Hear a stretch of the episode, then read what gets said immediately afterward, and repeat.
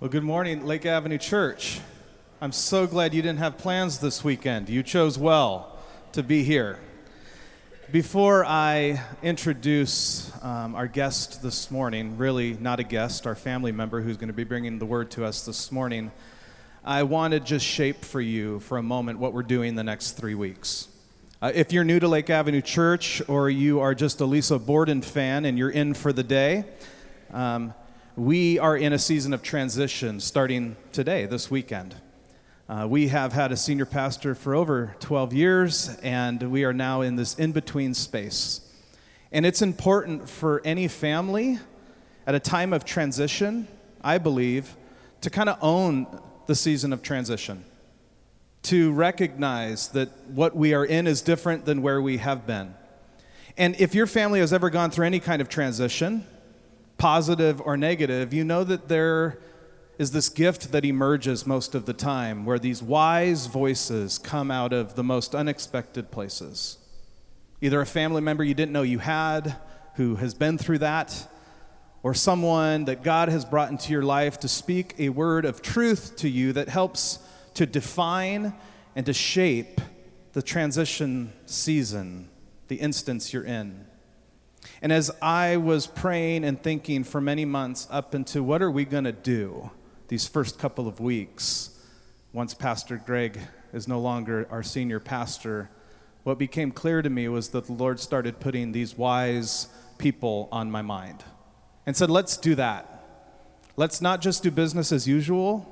Let's pause for a moment and ask trusted family members, friends who love us who care for us as a church, who are connected to us as a family, to come and bring some words to us in this season of transition. It was 20 years ago, I started at Lake Avenue Church on September 1st. And I remember the first weekend I was here, and our lobby was covered in flags. You remember those days?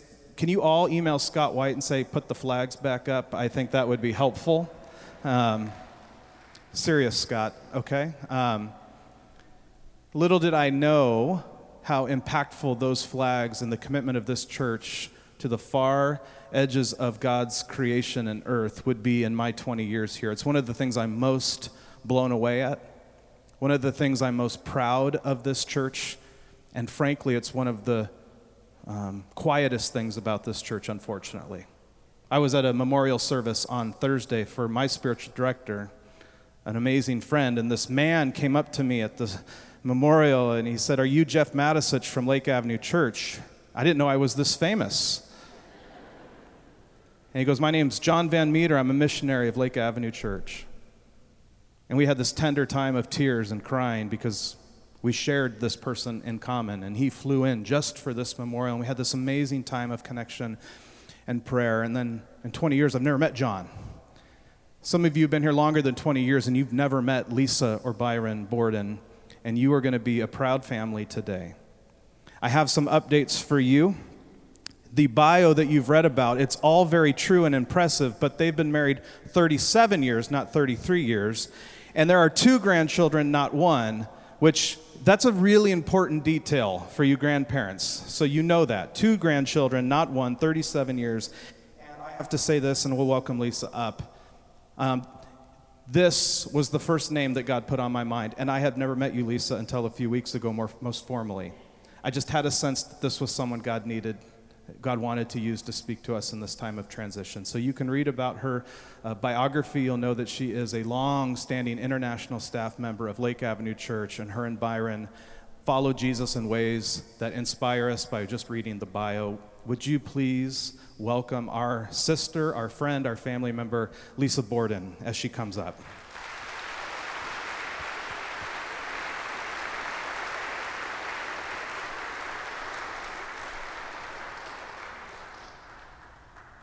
Well, good morning. What a joy it is to be here with you all this morning. So, my family came to Pasadena 45 years ago, into Lake Avenue Church 45 years ago last month. My dad likes to say that he came limping home, maybe carried on a stretcher from overseas ministry, and Pastor Ray put an IV in his arm. I have to say that Lake Avenue changed our lives. For me, it was joining that junior high group and then that senior high group where there was so much fun and so much depth and so much love. My Sunday school teacher in seventh and eighth grade was Gail Taylorson, and she made a huge impact on my life. She loved our little circle of Sunday school girls. She made us know that God loved us too because of the way that she loved us. And then going on into the high school group, Mike and Joni Risley continued to pour into all of our high school lives, and I'm forever grateful. There was great teaching in the morning. There was worship on Sunday evenings. There was small groups. There was summer camp and winter camp. There was so much fun going on that kept pulling us in and then taking us deeper. One of my favorite memories was when the high school staff had us all bring our bikes to the Lake Avenue parking lot. We put them all in a great big moving truck and drove to the beach, and we spent the whole Saturday riding our bikes on the, on the boardwalks up and down the beaches. Who wouldn't want to do that? And I'll be honest, there were some cute boys in those youth groups. And they may have held my attention a little bit as well. But the deep teaching, the relevant teaching, and the life example that I received in those years, those foundational years of my life, changed me and built me and shaped me. And I am so thankful. So thank you, Lake Avenue for the foundation that you have poured into my life and for supporting 35 or something years of overseas service. Before I start, I'm just going to pause a moment and pray.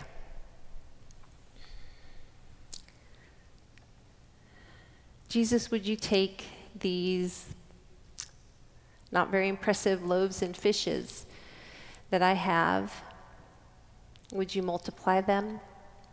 Would you do something wonderful and nourish us all through them? Thank you that you're able to do that. And may the words of my mouth and the meditation of our hearts be acceptable in your sight. Amen. Would you stand with me and read Hebrews 10 24 and 25? We've read the verses that preceded this, or we heard them read to us, but I'm going to focus on 24 and 25, and I would love for you to read them out loud with me. They're going to be up there, I guess. so let us consider. Are they there?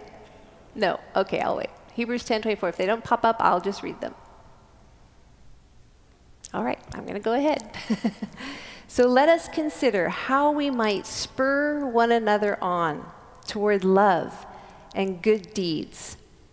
Let us not give up meeting together, as some are in the habit of doing, but let us encourage one another, and all the more as you see the day approaching. Hebrews 10 24 and 25. This is the word of the Lord. You may be seated. So, this is a pretty familiar um, memory verse for many people. I learned it at quite a young age. But the emphasis, at least in my mind, seems to have always fallen on the don'ts rather than the do's. Don't forget to meet together. Don't give up the meeting together. The translation that I memorized it in said, as is the habit of some. And I think there's some kind of a propensity among us in humans that we lean towards the negative or slightly what could be perceived as negative instead of the positive. We kind of are drawn to the don'ts, even though we don't like them. So there's something that sticks with me in that verse about don't forget to go to church and don't be like those others that aren't. But I just want to recognize that while there is lessons to be gained from that portion of the verse, I want to linger over the beginning part. I want to linger over the let us consider. So let us consider. Consider is to ruminate, meditate on, how to spur one another on, And the translation that I learned the verse in says, how to stir one another up. I looked up a bunch of other translations, and here are some of the ways they said that. How to spur one another on, yes. How to stir one another up. How to motivate, stimulate, provoke, encourage, and excite each other to love and good works. Now, notice that it's love and good works, they go together. Because we sometimes want to just love, to have a positive, warm, loving feeling towards the world out there. But it goes with good works, because good works are the hands and feet. Good works are what put our love into action in a way that impacts the world around us. It's the nitty gritty, up close, in contact with others expression of love. And when I woke up at one o'clock this morning, I thought, it's like rice and beans. Rice and beans go together, not just because they taste good together, but rice and beans together are better than rice and beans alone because they form a perfect protein. And so they're greater than the sum of their parts when they're taken together. And that's the same love and good works. Our love for others is made better when it's combined with the good works of service. So just remember that, that love and good works are rice and beans. They form something new and more complete.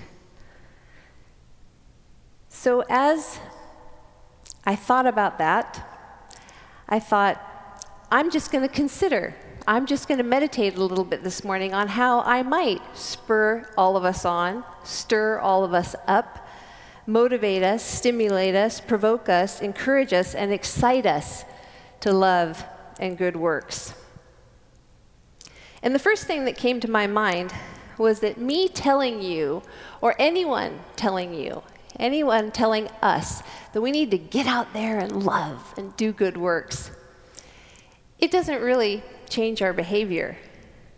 Because exhortation or nagging doesn't actually change any behavior.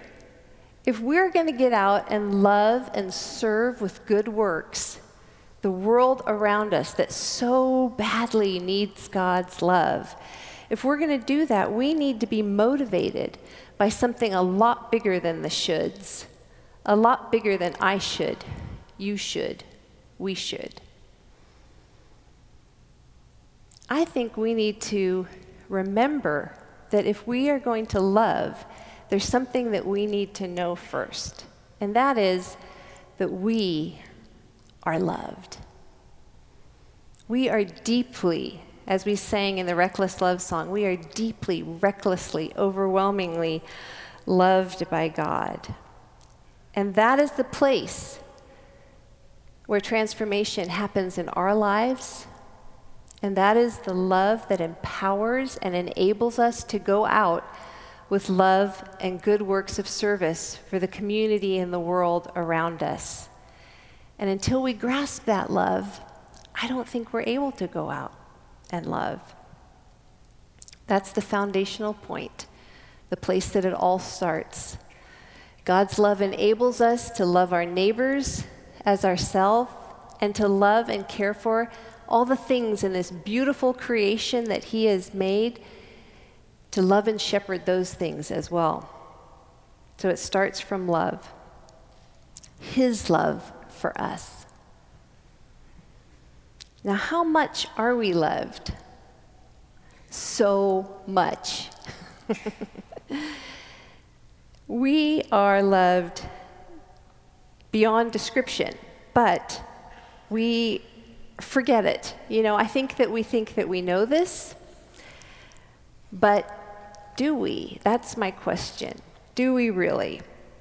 Paul, as early as in the letter to Ephesians, was already having to pray. I pray that you will be rooted and established in love, that you'll come to know with all the saints, all the other believers, how wide and high and deep and long is the love of Christ, and that that love will fill you. So here you have it as early in church history as the letter to Ephesians that Paul is just hoping and begging and praying that they're going to know that they are loved. And we have, you might say, a tagline for our faith, and our tagline is John 3:16, that God so loved the world that he gave his only son. But I think sometimes we live or believe or act as if what that really says is, For God so judged the world that he gave his only son. Because we focus on the fear factor and we focus on the idea that God's judgment is what is going to drive us to him. As if God wants to scare us into relationship with him. But scripture tells us that it's his love that leads us to repentance.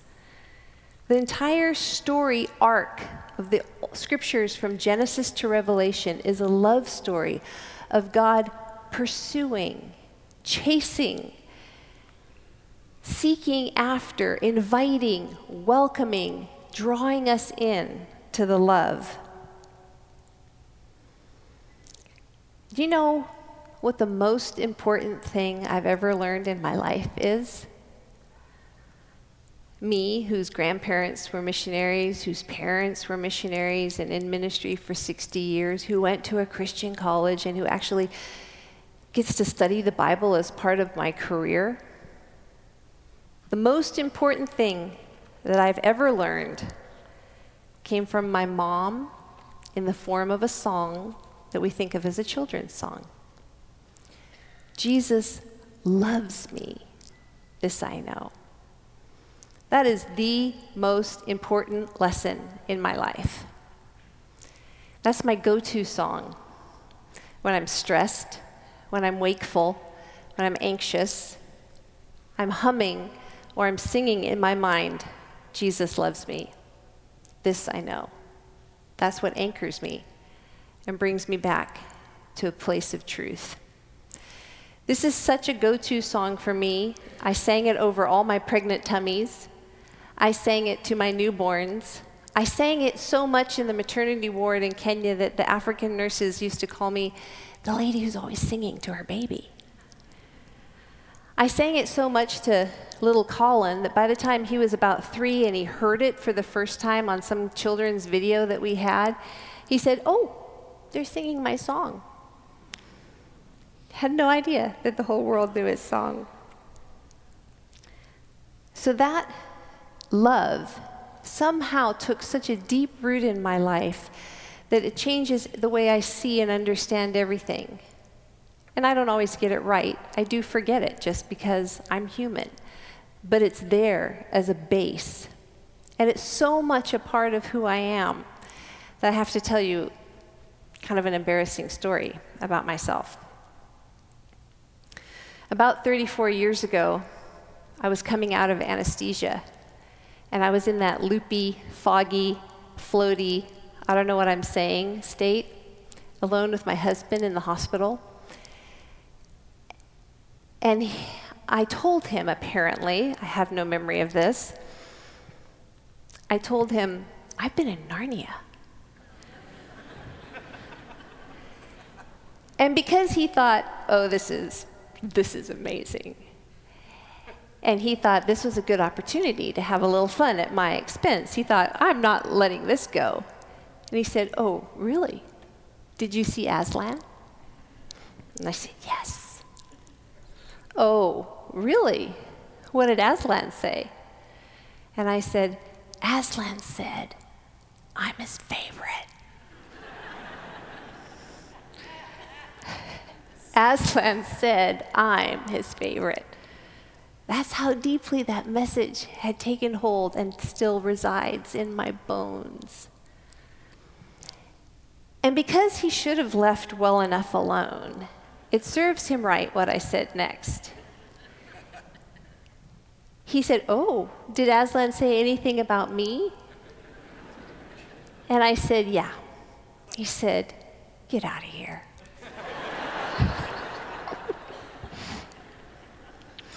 But my point is that the, the transforming knowledge of God's love can be so deeply planted within us that we're speaking it even if we are completely out of our minds.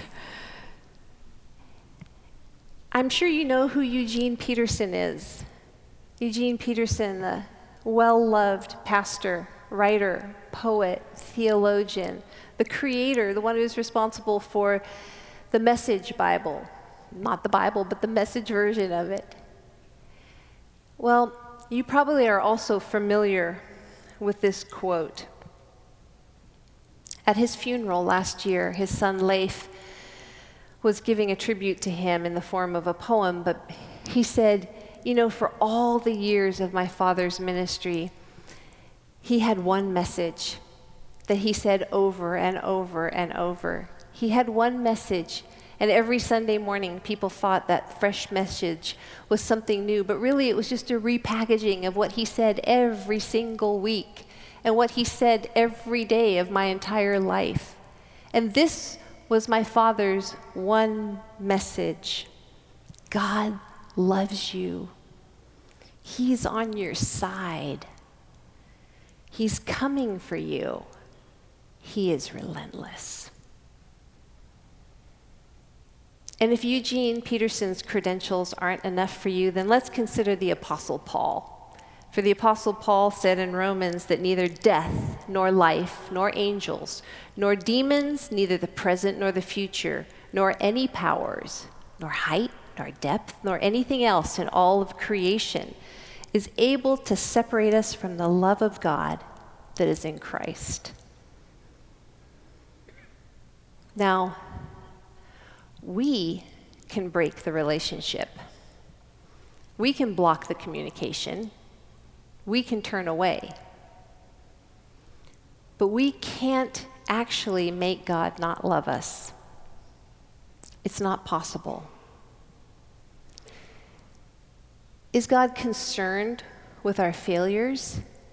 Is he concerned with our willful wrongdoing? Yeah, he is.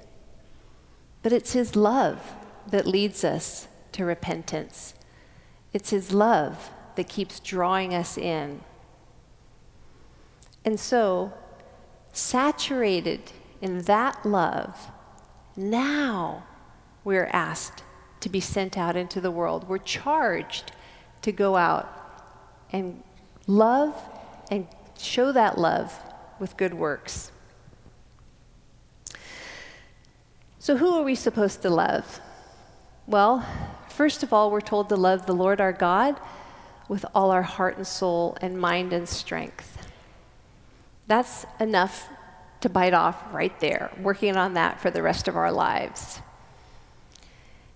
Beyond that, we're told to love one another. Over and over again through the New Testament, we're told as a body of believers to love one another. And that's easy, right? Because we all see eye to eye and we have no disagreements.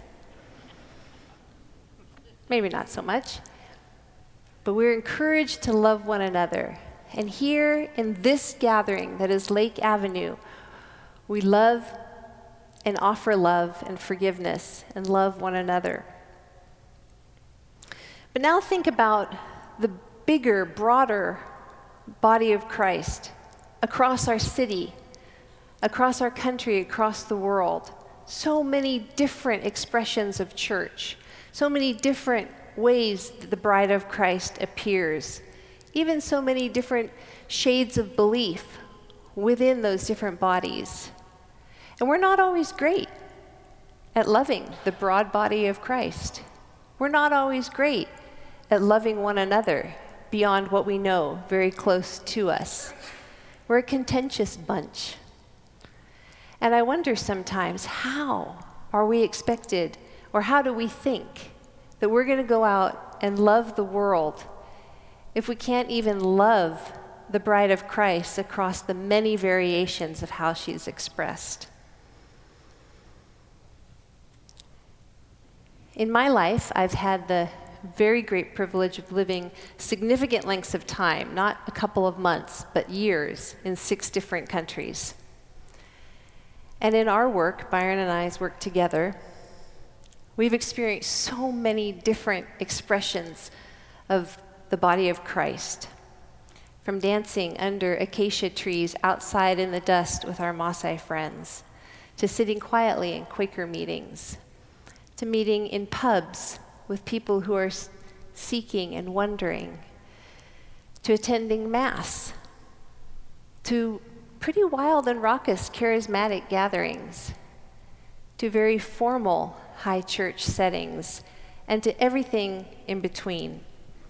And I think perhaps the best illustration, if I could capture one moment of that, is a picture that I carry so closely in my mind of our gathering a few years ago at St. Stephen's Cathedral in Vienna. Byron and I are part of a global movement called the 24 7 Prayer Movement. And every year we have an annual gathering at some uh, spot in Europe. And for me, it's like going up to the feast. It's our annual intake of um, teaching and, and a place that we connect and fellowship and give. We often um, lead workshops when we're there. But at Stephen's, St. Stephen's Cathedral that night, it was only the second time in history that the cathedral had been open to a Protestant event. A cathedral that's hundreds and hundreds and hundreds of years old. And we filled it, packed it a thousand plus priests in robes, nuns in habits, plenty of dreadlocks and tattoos, well heeled London financiers, children, adults from such a broad spectrum across the body of Christ, friends of mine who, who are with the Salvation Army and wear their uniform on Sunday mornings conservative Mennonite young women, every shade of skin, so many languages I can't even begin to list them. But there we were, packed into St. Stephen's Cathedral with the doors open to the night so that the tourists could see and hear what was going on. And we were not divided by all of our differences. We were united and we sang and lifted the name of Jesus. And we sang, Christ alone, cornerstone, because that is the only cornerstone that mattered. And across that broad spectrum of the body of Christ, that was the only thing that mattered. And so we were gathered, the church gathered like a slice of heaven, and then we were scattered to the far corners of the globe in the next couple of days. We were scattered to, some of us minister to gang members in South Africa, some of us to help drug addicts on the streets of Vancouver, some of us to bring free manicures and pedicures to prostitutes in Mexico, some of us working to give internet and breakfast services to sex workers on the island of Ibiza, some of us to walk in much more conservative hallways, meeting with the Archbishop of Canterbury to help initiate an annual focus on prayer and evangelism. Some of us meeting with high levels in the Catholic Church. Some of us working with Alpha to help them focus a deeper part of what they do on prayer. Some of us just returning to Tanzania to work among people who need to be able to provide for themselves. We were the church gathered in the most beautiful way that I can think of, and then scattered. And that was all possible because 20 years ago, a pretty small group of young people on the south coast of England decided that they should learn how to pray. And then, as they listened to the Lord, they decided to scatter and love the world in the same way, in the same manner that they were loved. Because big things can happen when we pray, and beautiful things happen when we know that we're loved. So we're to love God, and we're to love one another, and we're to love our neighbors. And many of our neighbors are pretty similar to us, and we understand who they are, and we extend love. And many of our neighbors are not very much like us at all. And one of the ways that we can begin to show love is just to get to know them and to understand where they've come from. So, yes, God, one another, our neighbors, but then Jesus takes it a step further. Jesus says, Yeah, you've heard it said that you should love your neighbor, but love your enemies and pray for those who persecute you. Our enemies. Who are our enemies? This is a very polarized time in history, not just across our nation, across the world. We're divided on so many lines. I think that we could define our enemies as the people that we don't want to be with. People that we think are offensive. People that we don't quite believe that God loves. People who don't think like us or act like us. People who don't vote like us. These are our enemies. I'm not saying that they are our enemies. But that is how we behave.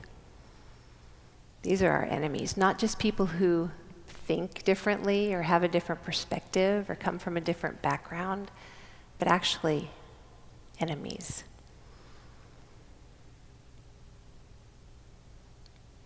So I want you to just think for a moment about who that is for you. Who are you basically afraid of?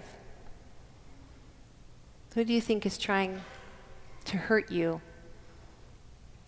Who do you feel offended by? Who do I feel offended by? I'm pretty certain that that's who Jesus is asking us to love and serve when he says that we're to love and serve our enemies.